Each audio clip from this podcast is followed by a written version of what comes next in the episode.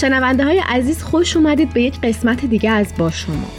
خوشحالیم که از این راه ما با شما در تعاملیم و نظراتتون رو میشنویم. امروز از مهمونامون شیرین و آرش که در آفریقای جنوبی زندگی می‌کنن راجع به مفهوم هویت سوال کردیم. اینکه هویت فردی و جمعی اصلا چه معنایی داره و داشتن هویت چطور به جنبه های مختلف زندگی فردی و جمعیمون کمک می‌کنه. ازتون می‌خوام شما هم چند ثانیه فکر کنید و بگید چه جوابی می‌دید. من کی هستم؟ چه هویتی دارم؟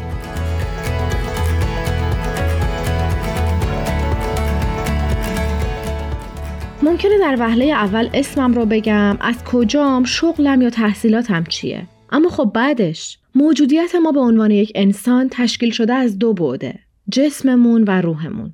جسممون که به شاخصه های ظاهریش تعریف میشه. رنگ پوستمون چشممون قد و وزن و از این چیزا. اما از بود روح ما واقعا کی هستیم؟ چه خصوصیت هایی داریم؟ حضرت بهاءالله هدف زندگی بشر را اساساً ماهیتی معنوی و هویت اصلی هر انسان رو با روح جاودان و ابدیش توصیف می‌کنه.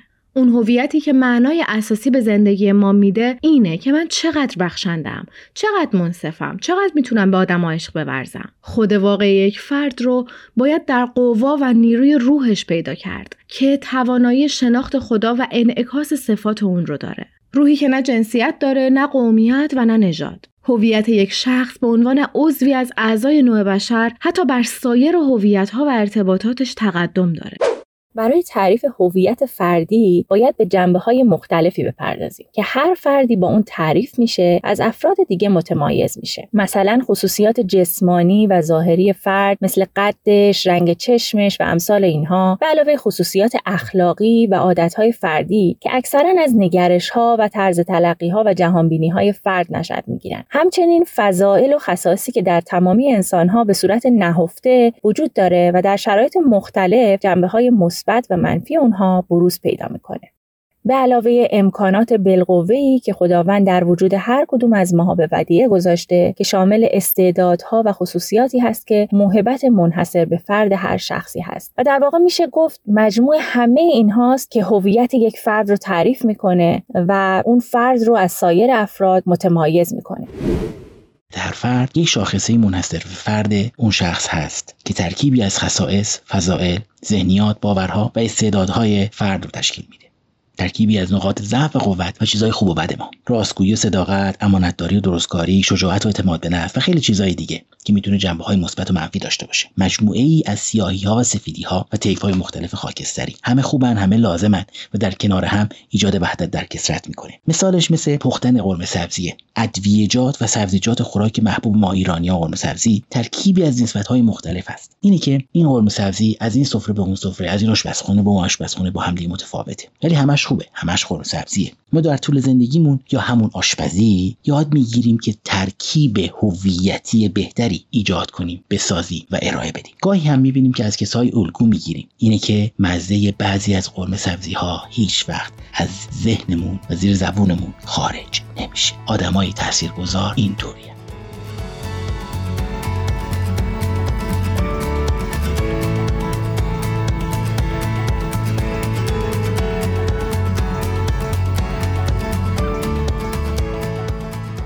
یک سری از اینها رو فرد فرد ما می‌تونیم در جهت مثبت یا منفی رشد و پرورششون بدیم و در واقع هر دو بود مثبت و منفی می‌تونه سیر تکاملی داشته باشه. البته این هم باید بدونیم که در شکلگیری هویت فردی نقش اجتماع رو نمیشه نادیده گرفت. مثلا وقتی فردی در گروه دوستان یا همسالان قرار می‌گیره از سلیقه ها و علایق حتی نوع جهانبینی اونها تاثیر می‌گیره و به تدریج همون علایق خصوصیات بخشی از هویت فردی اون هم میشه.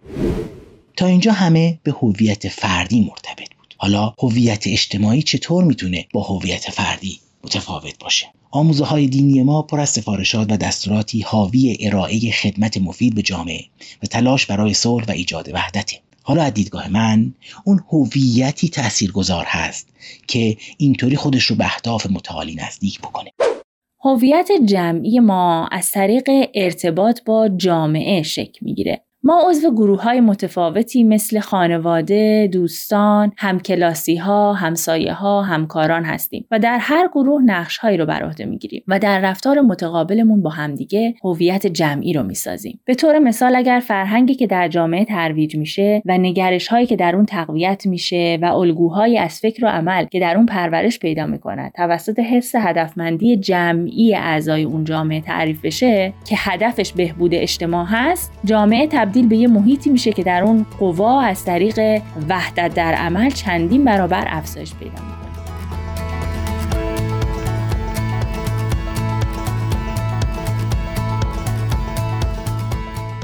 و به همین شکل هویت جمعی در واقع از کنار هم قرار دادن هویت های افراد اون اجتماع تعریف میشه. و یا در مثال دیگه وجود افراد سالم و پرتلاش و منظم به پیشرفت جامعه کمک می‌کنه. و وجود افراد پایبند به اخلاق موجب میشه که جامعه به سمت فضایل اخلاقی پیش بره. چیزی که می‌خوام بگم اینه که هر یک از ما اعضای یک خانواده انسانی هستیم و در مسیر تکامل رشد هویت فردی و جمعی می‌تونیم نقش بسزایی رو ایفا کنیم. این موضوع ما رو قادر می‌کنه تا خودمون رو به عنوان جزی از یک کل ارگانیک ببینیم که در این حالت حقیقتا جایی برای تعصب و افرادگری و خرافات که می‌تونن اقدامات جمعی رو متوقف کنن و انگیزه های مثبت برای تغییر رو دچار سرگردونی کنن باقی نمی‌ذاره. می‌خوام مثالی بزنم از جناب مهاجر. فردی که در دوران جوانی استعداد بسیار زیادی در زمینه ریاضیات و فیزیک داشتن و همه اطرافیانشون فکر می‌کردن که هویت فردی ایشون برگرفته از استعدادشون در این رشته ها خواهد بود.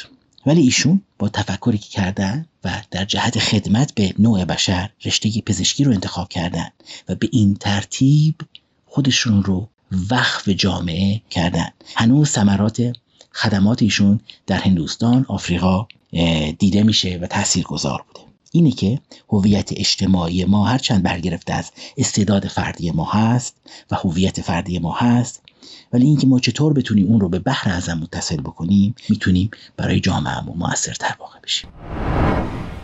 پس انگار ما به این دنیا اومدیم که در کنار پیشرفت های مادی که به دست میاریم و انواع هویت هایی که به واسطه شغلمون، تحصیلمون، موقعیت هایی که در اجتماع پیدا می‌کنیم به پرورش اصلی ترین هویتمون که فارغ از همه ایناست بپردازیم و اون هویت جاودان و ابدی روح ماست. پرورش صفاتی که از خصایص روح و هویت حقیقی و ابدی فرده. هویت واقعی ما اون چیزیه که تا ابد باقی و برقرار میمونه و پرورش اون در نهایت کمالش در لحظه لحظه زندگیمون موهبتیه که امروز در این عالم خاکی داریمش. مشتاق شنیدن نظراتتون در قسمت‌های بعدی با شما